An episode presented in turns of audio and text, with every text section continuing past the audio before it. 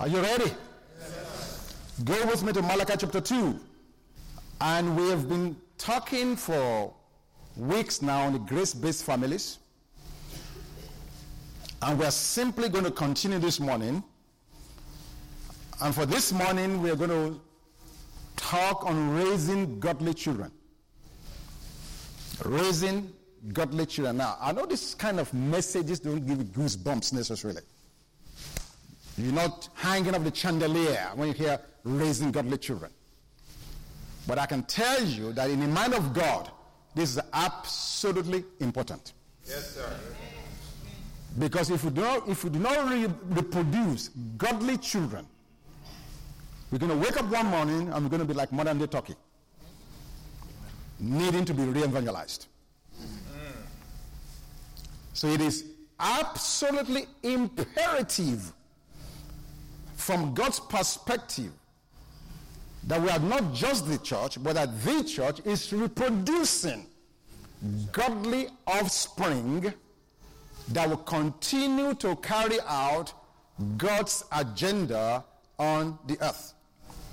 Now, I don't know how many of you saw the uh, same statistics that I saw this last week by the Pew Research. Mind blowing. I mean, really, they, they didn't say anything that we don't already know because we said this over the last two or three services when we had our discussion time. But it's amazing to me to see the corroboration. We felt it, but now we know it. What did they say? They said one third of all millennials, that is age group 18 through 35, do not believe in God any longer. Period. 30%. Now, we can't just push it on millennials and say, ah, these guys are all ungodly. No. Their reason was very simple. They said the parents have passed on to them traditions and religion that is no longer relevant. Yes. Incredible. Now, I, I, we were in a meeting this morning, and we were talking about certain things regarding the life groups. and that was an awakening for me and some of the other people in the meeting because the younger people were telling us, we're not going to use curriculums for these group meetings. They said because in kindergarten we had curriculum. In elementary school we had curriculums. In high school we had curriculums. In college we have curriculums. We are now adults. We don't want any more curriculums. The thinking is totally different. Now we can park where we are and complain and say these guys are off the they falling off the wall and they are crazy, they are this and that. But at the end of the day, we've got to deal with reality. That's right. We've got to deal with reality. So they said they are no longer, they, they have a category for them now. They call them none. N O N E. They are not Catholics. They're not Protestants. They are not charismatics. They are not Pentecostals. They are not Muslims. They are not Hindus. They are none. none. It is an uh, awakening alarm. Because some of these millennials are raised in godly uh, households. But because somehow there's a disconnect between who we are and the message we're passing to them, they say, no, I, I, we don't want this. We don't want this. So this morning, let's look at this topic of raising godly children. In Mal- Malachi chapter 2, in verse 15, it says, But he did not make them one. No, no, I'm sorry. But did he not make them one? Having a remnant of the Spirit? And why one? Why? He seeks godly offspring. So we know God's, what God's intention is. This is the reason for which God called himself the God of the fathers. I'm the God of Abraham, I'm the God of Isaac, and I'm the God of Jacob. Why? I want to relate to generations. Plural. So, Let's go to one more scripture and then we're going to dive into this in Psalms 127. Psalms 127, verse 3. Raising godly children.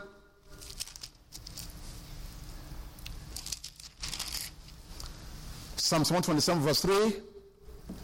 Well, we can start from verse 1 actually. Unless the Lord builds a house, they labor in vain who build it. Unless the Lord guards the city, the watchman stays awake in vain. Verse 3 Behold, children are a heritage from the Lord, and the fruit of the womb is a reward. And the idea here is all of us, as much as we love our children, must come to the we must come to grip with the fact that first and foremost, children belong to God. And we are God's stewards, instruments, channels through which these children will receive the correct instruction and training so that they can be like God. Children are a heritage of the Lord, or from the Lord. And the fruit of the womb is his reward. Now, so we know God's intention, we know his heart. Now, please go with me to Ephesians chapter 6. Ephesians chapter 6. And uh, let me just give this background for Ephesians. Uh, uh, more and more now, when I read the scriptures, I think I, I'm beginning to appreciate understanding the context so you can understand the message. First three chapters of Ephesians deals with your position in Christ. The first three chapters explains to the believer your position, who you are, your identity. Saved by grace. God's grace upon your life. You are seated together in heavenly places. So Paul helps me to address your heavenly heritage in the first three chapters. Then from chapters 4 through 6, he begins to address your practices or your behavior as a result of a heavenly perspective. In other words, it starts with you being in heaven and ends in chapter 6 with heaven in a house. I hope, I hope you got what I just said.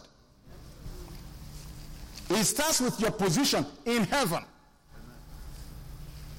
and then ends it by showing you how heaven should be present at home. So that's where we are now. Ephesians chapter 6. So don't forget where you began. You are in heaven. Seated together with Jesus in the heavenly places. Not only that, you have been blessed with all spiritual blessings in Christ in the heavenly places. Ephesians chapter 1, verse 3. So it is from that perspective now that begins to tell us, verse 1, Ephesians chapter 6, children, obey your parents in the Lord, for this is right. Honor your father and mother, which is the first commandment with promise, that it may be well with you and you may live long on the earth. I, have said this before and I'm saying this again now. Many people die prematurely because they've not understood the scripture. Many, many, many people. Many, many people. And, and while we're saying that, let me just establish this. Certain things happen to people that we must be careful not to blame God for.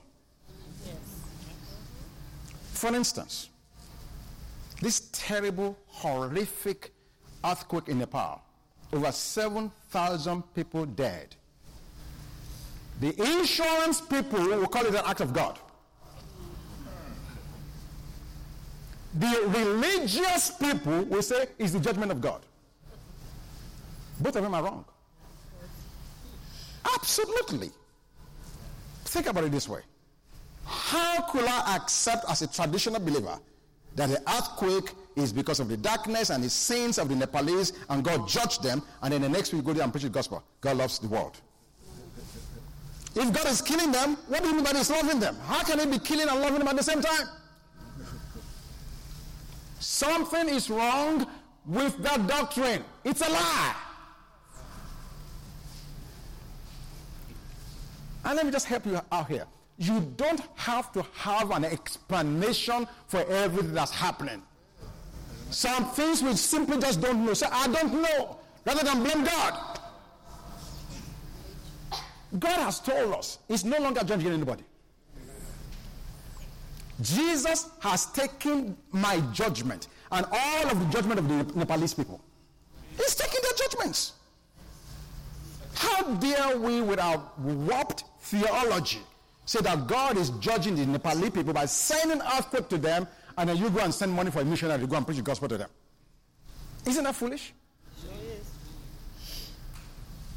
For a person who's just lost their father, their mother, their son, their daughter, you say God loves you, but he killed your people yesterday. Who wants a God like that? That's why the gospel message is not getting traction. We have diluted, polluted, mixed, perverted theology. God did not judge Louisiana when Katrina went there. Oh my gosh. Oh my gosh. We live in a fallen world. And men make decisions that are bad. And those decisions have consequences. And when the consequence happens, we blame it on God. And then we go back and say, God loves you. Hello? Which one is it? He just killed my father and now he loves me. Ted Turner, the founder of CNN, the owner of Turner Classics. Why did he become an atheist? As a young boy, his sister was sick. The little boy prayed, the girl died. And the preacher came to the house and said, God loves the girl more. And that's why God took her. I'm telling you truth. So you tell a young boy that God that he has not seen loves his sister more. That's why he took the sister. And now the boy is missing his sister. He said, I don't want that kind of a God. Since that day, he has not stepped inside a church. Wrong theology. Wrong doctrine. And we need to be careful what we're saying to people. It's either God is love or he's not. There's no addition, subtraction. There's nothing you can add to it or take away from it. It's either he is or it's not. Now, it is also true that where darkness persists, there are consequences for those darkness acts. And therefore, there can be an implosion, there can be a reaction, there can be destruction. All kinds of things happen. Sin brings devastation. Because whatsoever a man soweth, that shall he also reap. That has nothing to do with God doing it. True. Amen. Amen. You go up on a 10 story building and jump off the building and say, God killed you when you hit the ground. Really? no. There are consequences. There are consequences. I don't even know how I got into this now. Wow. Oh, thank you. Thank you. Honor your father and your mother, which is the first commandment with promise, that it may be well with you and you may live long on the earth. So if I choose to violate that and things happen to me, God didn't do it. No, God didn't do it. There are consequences. And so we need to understand that as we move forward in this message. Now, verse 4 And you, fathers, do not provoke your children to wrath, but bring them up in the training and admonition of the Lord. This is really the verse I want to address today. Now, before I make my comment on it, let's go to Colossians chapter 3. Colossians chapter 3. Oh, thank you, Jesus. Folks, Jesus is, is, is incredible. It's incredible. It's incredible. Colossians chapter 3, verse 21. Well, I guess we can start from verse 20. Colossians 3:20. Children, obey your parents in all things, for this is well pleasing to the Lord. Look at the emphasis again, verse 21. Fathers, do not provoke your children lest they become discouraged. Question. Parenting is a two people job, father and mother. But here, Paul is challenging the man specifically. He's well aware that there's a mother in the house. But he says to the father, Do not provoke your children unto wrath. What's, what, what, what are we supposed to take away from that? To all the men and all the potential fathers in the house this morning, I want you to know that even though parenting is a father mother duty, at the end of the day, God is going to hold the man accountable for what happens in his house.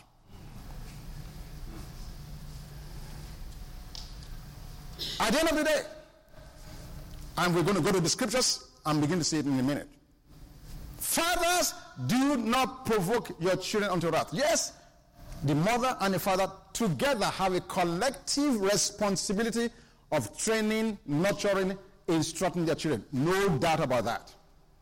But you see, when God comes to find out what happened in the house, He's not talking to two people. He's not talking to two people. After Eve ate the fruit, and God knew when she ate it, knew who ate it first, when God came down to talk to them, he zeroed in on Adam. Straight away. Totally, completely put Eve aside. Why? Because the man bears the responsibility for the household. It's not just wearing trousers. I'm sorry. Ah, the men are not talking to me. And neither are the women talking to me. I'm alone this morning with Jesus. Hallelujah. Being a man is not just saying, Do you know who I am?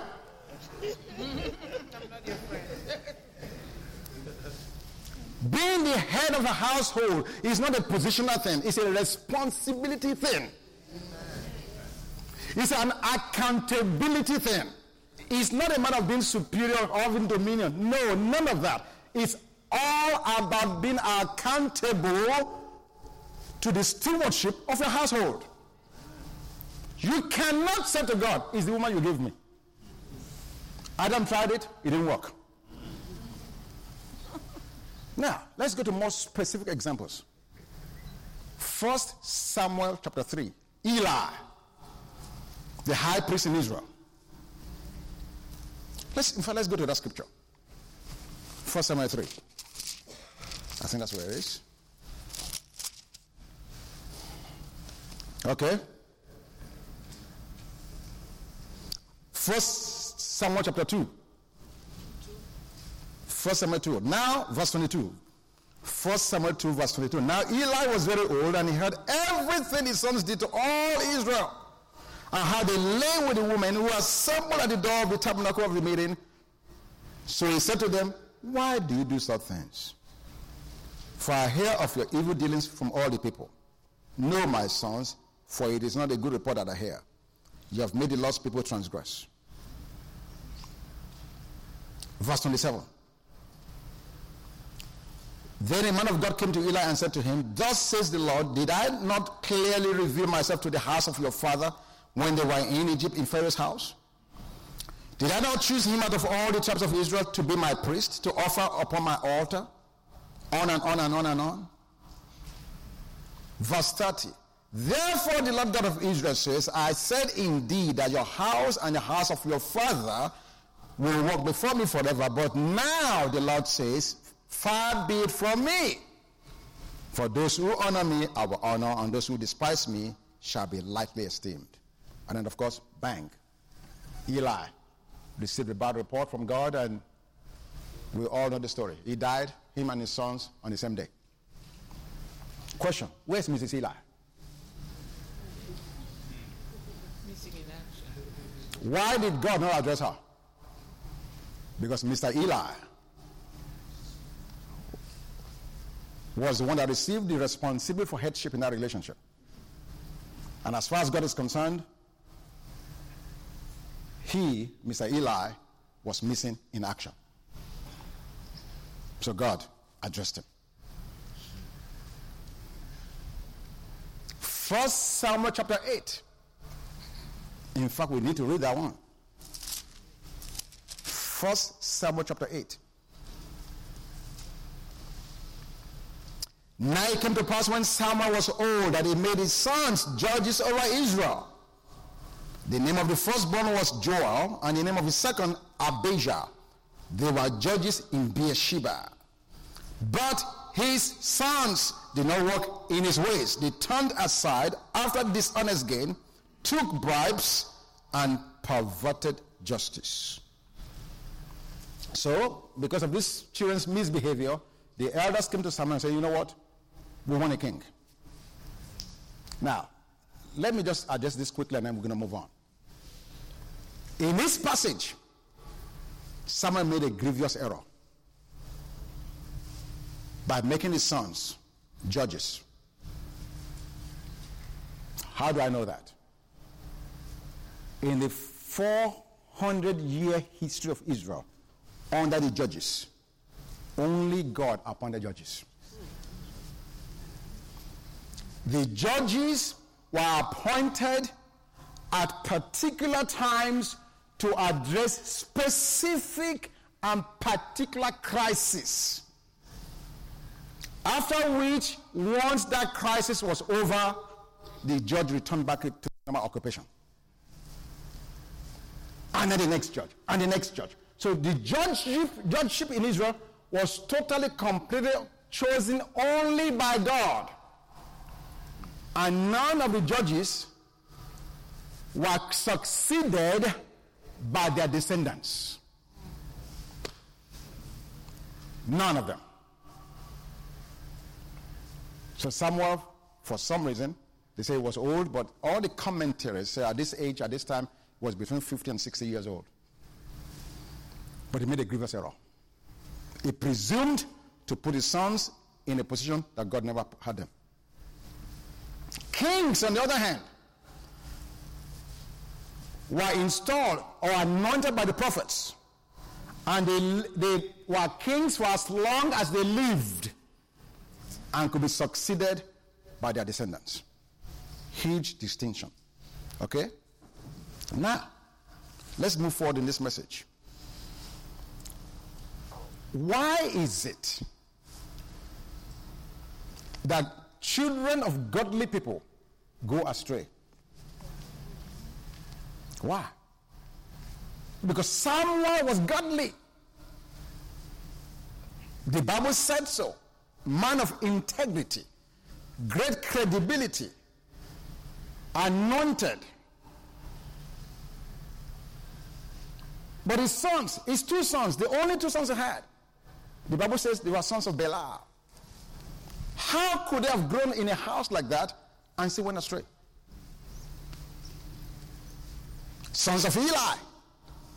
They were the sons of the priesthood. And yet they went astray. Son of the first Adam. Cain was a murderer. Son of Abraham, Ishmael, is still working in our flesh today. Son of Noah, Ham, still very much in effect today. Son of David, Adonijah, Absalom, on and on and on and on, the list goes on. Son of Jacob, son of Isaac, Esau. Why? Why are the men, or rather, why, why, why, why are the children of these godly men and women? Why do they sometimes go astray? Because we need to know. Because we are raising children. And we just talk, talked about the fact that the millennials are checking out. What can we learn that will help us to be sure that generations after us will still serve God and be godly? So we don't become the evangelistic field that Turkey is today, or Iraq, and all of these places where the gospel had gone to and now totally, completely no presence of God. Amen? Amen? Let's look at that for a minute. And then we're going to come back. Number one, reasons why kids go astray. Number one, undue indulgence. Undue indulgence. Overindulgence in things that will ultimately destroy them if it's not put in check. Undue indulgence. Number two. Number two. Excessive severity. That was a warning in Ephesians chapter 6. Fathers, do not provoke your children unto wrath. There's a way in which we can discipline or reprimand these children where it becomes excessive and therefore becomes counterproductive. You get so mad with your child, you said, Go back to where you're coming from. You, st- you, you don't sleep in this house tonight. Okay. Keep on doing it. You'll be raising a thug after a while. No, that's too severe. Excessive se- severity. Number three, untender, U N T E N D E R, untender, and uncircumspect conversation of parents. Untender and uncircumspect conversation of parents. In other words, these, these kids are hearing conversation between, between father and mother. It's not tender and it's not circumspect. They're hearing it. They're hearing it. And this is the natural human tendency. Hear me. Kids will always receive, embrace the bad examples before the good ones.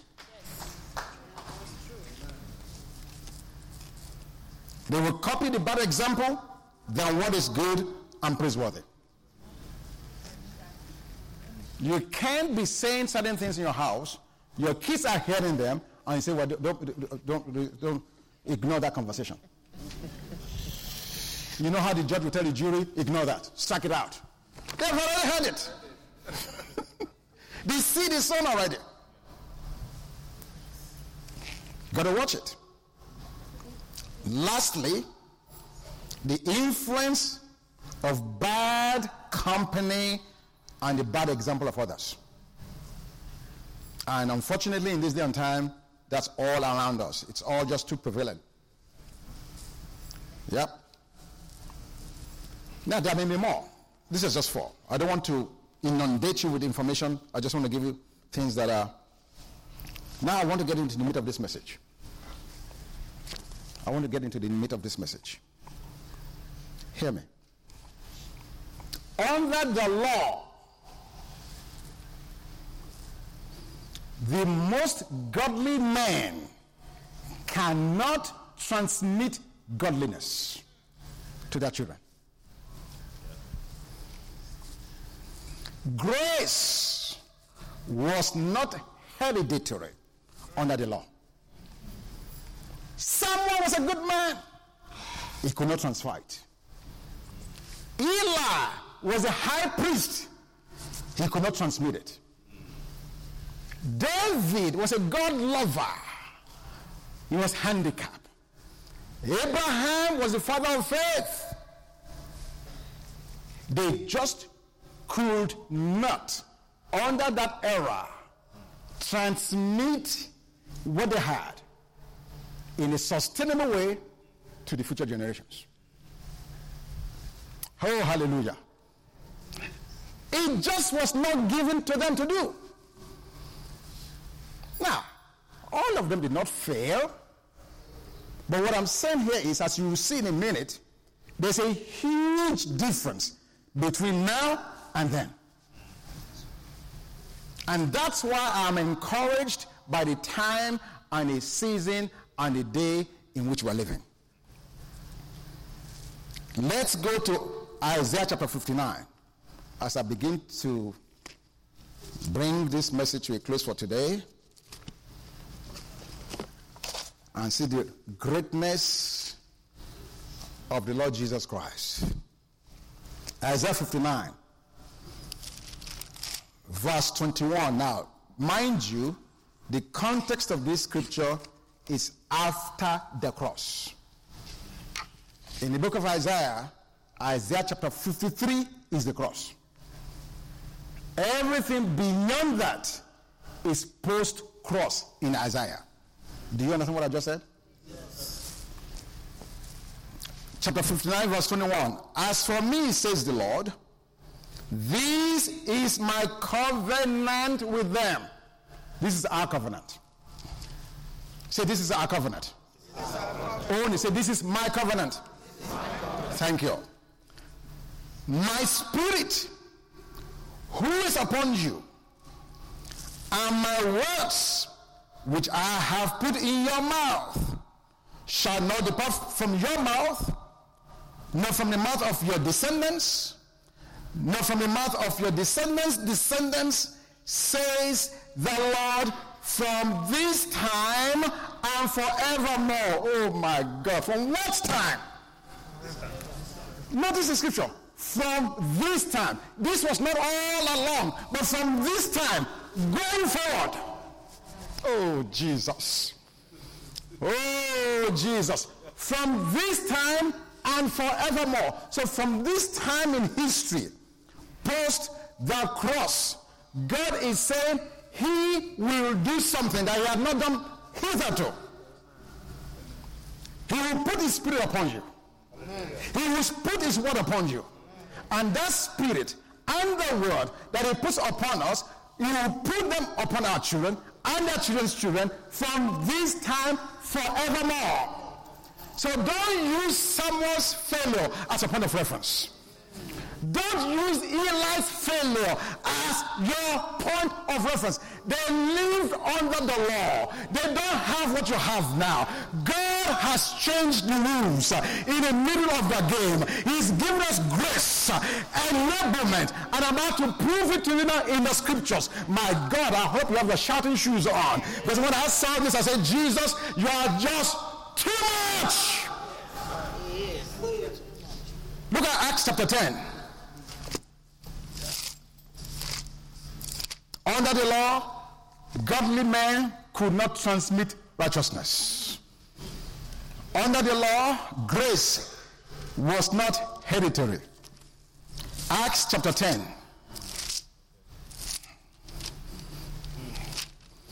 Verse 1. There was a certain man in Caesarea called Cornelius, a centurion of what was called the Italian band, a devout man, and one who feared God with all his household, who gave alms generously to the people and prayed to God always. About the ninth hour of the day, he saw clearly in a vision an angel of God coming in and saying to him, Cornelius! And when he observed him, he was afraid and said, What is it, Lord? So he said to him, Your prayers and your alms have come up for a memorial before God. What? Did you guys see what I just saw? What lens did you put on this money, Mary? Is it a law or grace? Is it because if, if you don't put on the correct lenses, you will, scriptures will mean different things to you. Cornelius was not born again. God heard his prayer.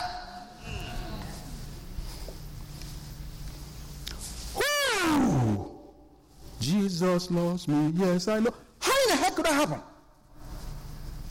How did that happen? Not only did God hear his prayer, he sent an angel to a man, Daniel, who was not born again. That would destroy most of our theology.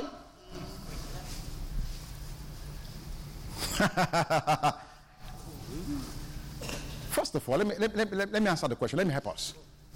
This issue about God not hearing sinners, number one, is a lie. Thank you, sir. You know why it's a lie? Because you are born again. How did God hear you when you got born again? How did you hear your prayer when you got born again? You were a sinner prayed to become born again and he heard you. So if he does not hear sinners, you are still in your sin on your way to hell. Religion is a terrible thing. I want to destroy the thing. Easy, sir. Easy. I'm telling you. Put us in a cage in a bondage. Dollar. Where's the dollar? God bless you. The rest of you will catch on after a while. Can you imagine that? I have been taught for a long time God does not hear sinners. Not only did God hear him say, listen, your prayers has come as a memorial. And I'm dispatching an angel to your situation. Why? Grace is at work. Say grace is at work. Give me a high five. Grace is at work. Not the law. God said you need more teaching. You need more instruction. I've seen your heart. Man looks at the outer appearance. Man labels you and says you are not born again. You are a sinner. But God has looked into your heart, knows that your heart is ready to be plugged, Yes, and will expedite what you're already longing in your heart, and will give you the aid and the enablement to be who you ought to be.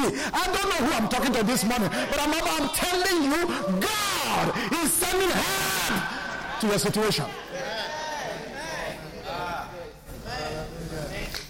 Amen, sir. Let's read on. Your prayers and your alms have been come up for a memorial. Can you imagine that? Ah, God. How can you hear a sinner? Why did you hear a sinner? Because it's God. It's just that simple. Okay. Uh, let me move on here. Still Acts chapter 10. Acts chapter 10. Da, da, da, da, da. I had this marked in my other Bible. Okay. Come on, Cornelius, where are you? Okay, let me look at my notes. 24. Acts 10 24. And the following day, they entered Caesarea. This is my emphasis. Now Cornelius was waiting for them and had called together his relatives and close friends. Okay? Now, in verse, in verse, after Peter got there and he began to share ministry, we are told in uh, verse da, da, da, okay. Okay. Verse 44 verse 44 while peter was still speaking these words the holy spirit fell upon just cornelius? All those who heard the word Acts chapter 16. Acts chapter 16. In verse 31.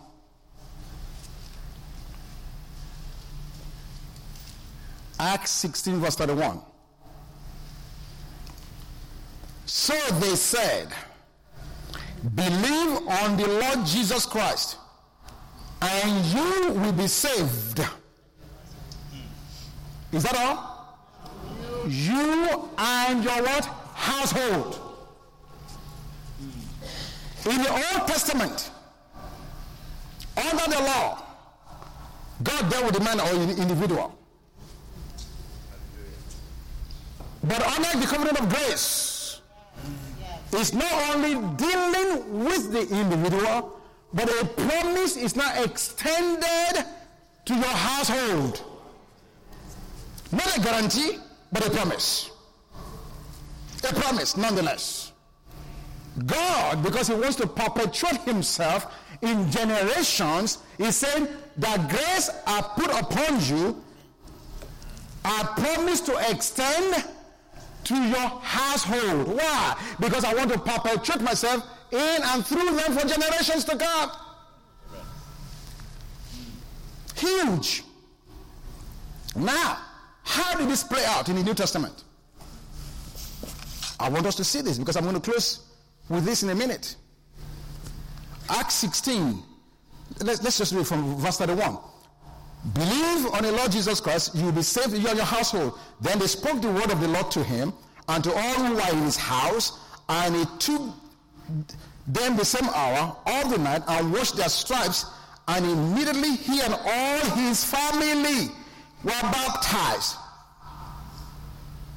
Now, when he had brought them into his house, he set food before them, and he rejoiced, having believed in God with who? All his household. What the men under the law could not make happen, what they could not transmit beyond themselves. We are seeing it now under grace that God is extending that and making it happen beyond the individual. Let's go to 2 Timothy. And I'm going to tell you why in a minute. We're almost done. Second Timothy chapter 1. Second Timothy chapter 1. Verse 3. I thank God whom I serve with a pure conscience as my forefathers did.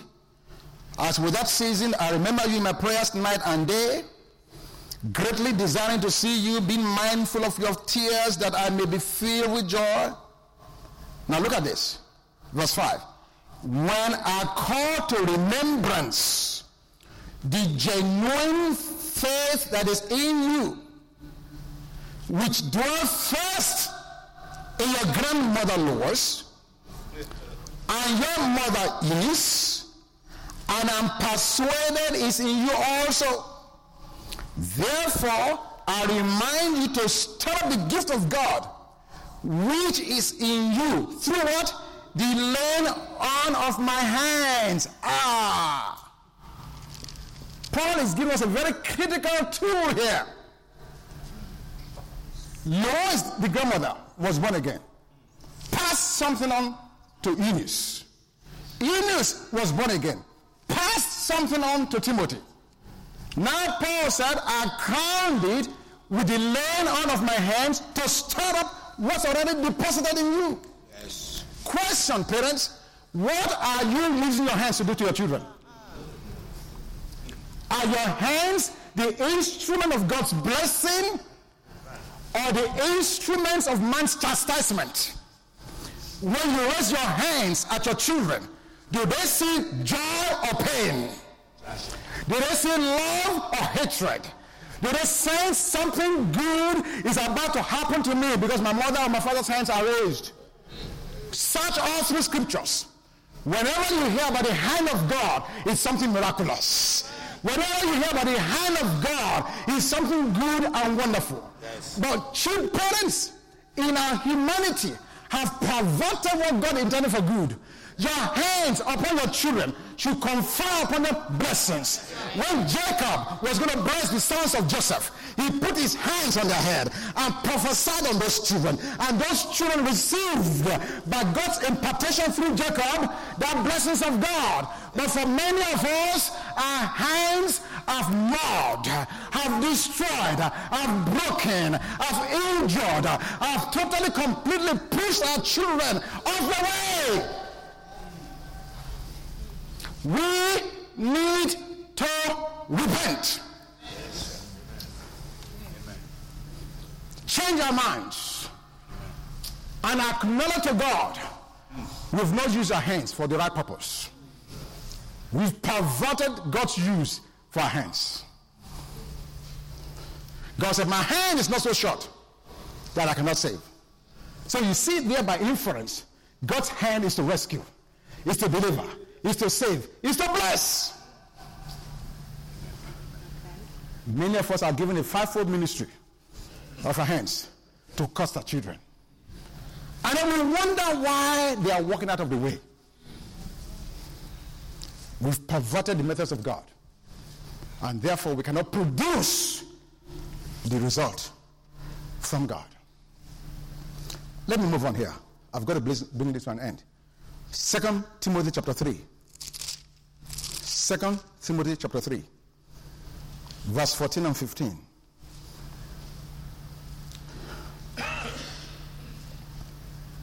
Look at verse 14. Second Timothy 3, verse 14. But you must continue in the things which you have learned and be assured of, knowing from whom you've learned them, and that from childhood you have known the Holy Scriptures. Do you see this? This boy knew the Scriptures not just as an adult, but from childhood. Who taught him?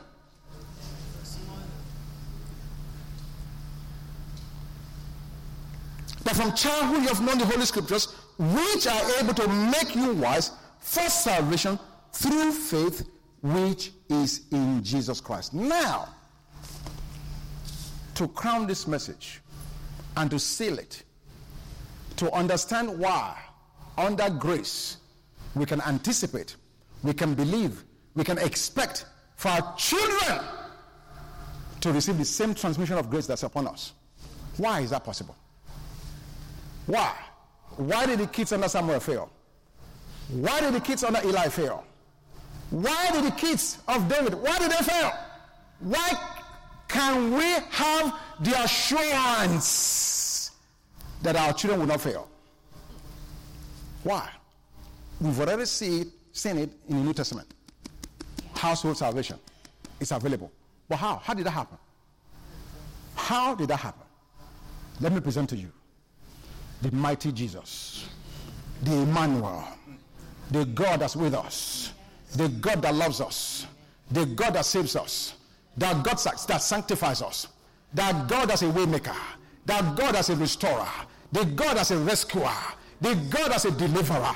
Hey, Jesus, the Son of the living God, let me show you that the plan of God from the very beginning was that this Lamb of God will not only take the, away the sins of the world, but will ensure, ensure that the world will stay saved. Exodus chapter 12. Exodus chapter 12. This was before the law. The law did not begin until Exodus chapter 20. But look at what God said in Exodus chapter 12. This absolutely, completely blew me away, and it's now giving me the assurance. The word says, Remember your word unto your servant, upon which you have caused me to have hope. This is my comfort in my time of affliction. Why can I have the comfort that my children will not serve there? Why can I have the conviction, the assurance of God's promise that my children will not become wayward? Why can you have the assurance that your children will serve God? Why? Because if you don't know why, you'll be on a slippery slope. You have no foundation to stand upon.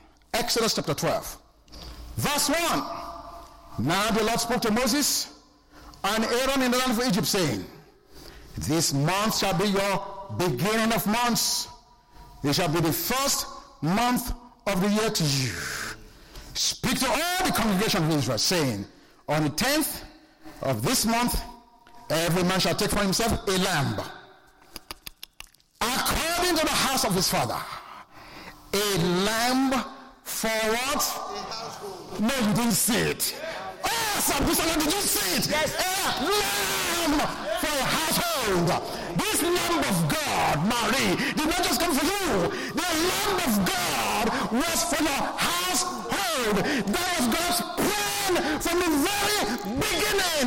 And everyone who sat in that house under that blood, the Bible said, were preserved and the death angel passed over them.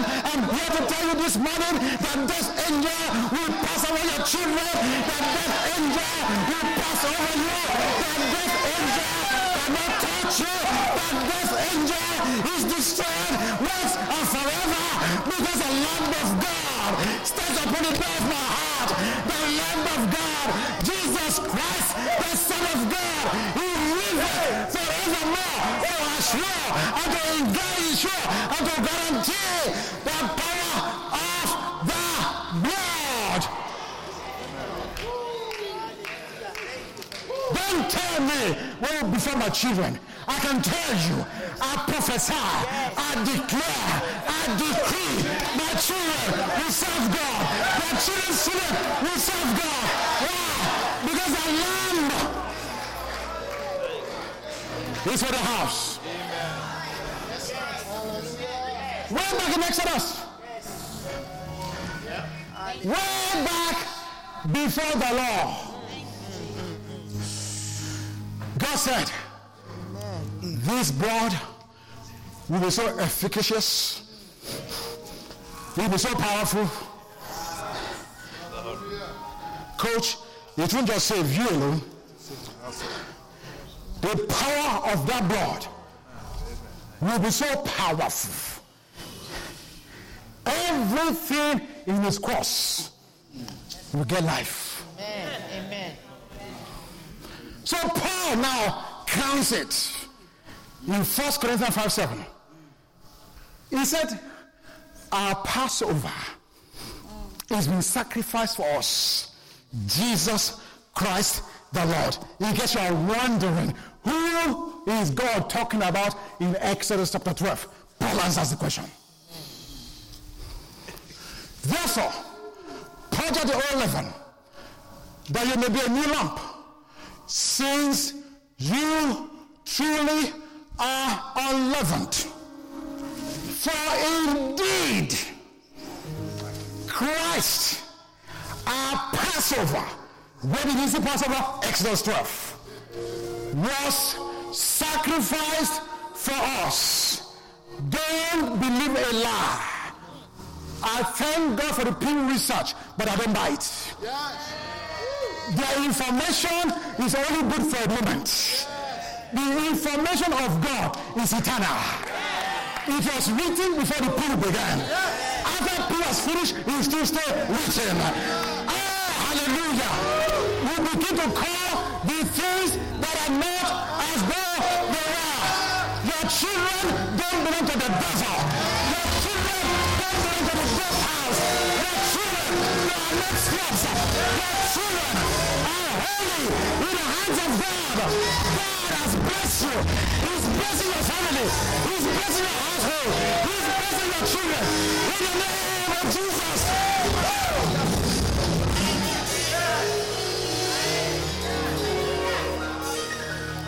It does not matter what the child is doing now. No, no, no, no, no, no, no, no. I'm not seeing what they're doing now. I'm seeing the end result. They're holy. They're righteous.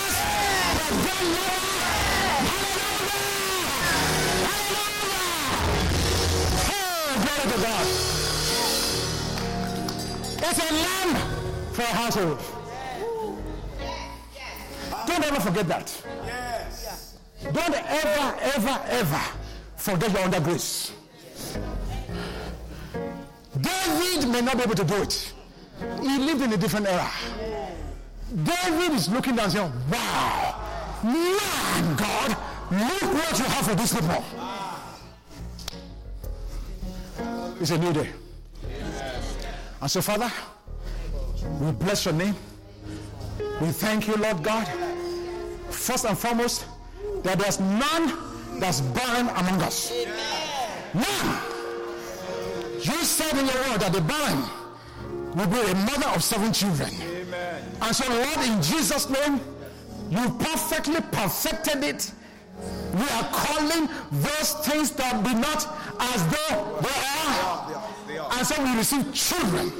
Upon children, upon children, upon children, upon children, upon children. In the name of Jesus, children are a heritage of the Lord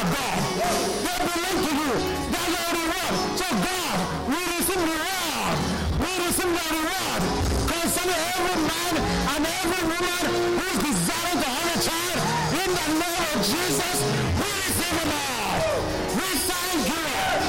We thank you for the manifestation. In the name of Jesus, you are the surgeon. You are the doctor. You are the healer. There is no sickness or disease that's beyond your specialty. Oh my God. I pray for healing in the bodies of your people. Touch them right now. In the name of Jesus. Thank you, Lord God, for confirming your word in and through your people. And Lord, there are parents who are grieving over their children. They don't like what they're saying. They've murmured. They've complained. They've disciplined. They're upset. But your word said, the wrath of man can never work the righteousness of God. Rather, we submit to your word. Remember your word upon which you are causing us to have hope. This is our comfort in our time of affliction. We settle upon the integrity of the word of God that's forever settled in heaven. You said your lamb will be for a house. And therefore, as for me and my household, we are saved, we are sanctified, we are secured, we are God lovers, we are God uh, kingdom advancers. In the name of Jesus, turn every household situation around. Whatever that wayward child is doing, turn it around, turn it around, turn it around, turn it around, turn it around, turn it around. By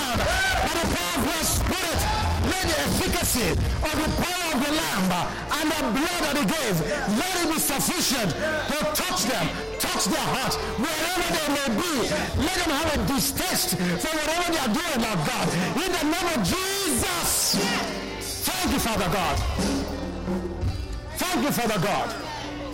We call them back home. We call them back home. We're calling them back home. In the name of Jesus, they will return. They will return and give honor, glory, praise, adoration to the name of God. In the name of Jesus. We refuse to let the devil steal our children. Our children don't belong to the devil. They belong to a holy God. They belong to a super God.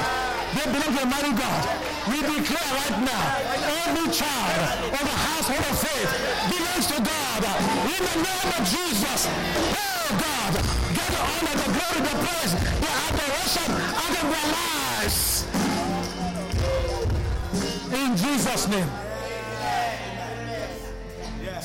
Our children are no-go for the enemy. They are no go for the enemy. They are no go for the enemy. And let the devil know why. Because the power of the blood is in your house. Hallelujah. The power of the blood is in your house. Satan will pass over this house. There is no business for you in this house. Not just person. In the name of Jesus. I say, Father, we bless you. Lord Jesus, we appreciate you. Jesus, we minister back to you. Oh, what a wonderful God you are. How you love us so much. From way back in Exodus, you made provision for every home, every circumstance, every situation. Thank you. We embrace your word. We believe your word. We thank you for your word. And we give our families back to you. Get the honor and the glory. In Jesus' name. Bless you.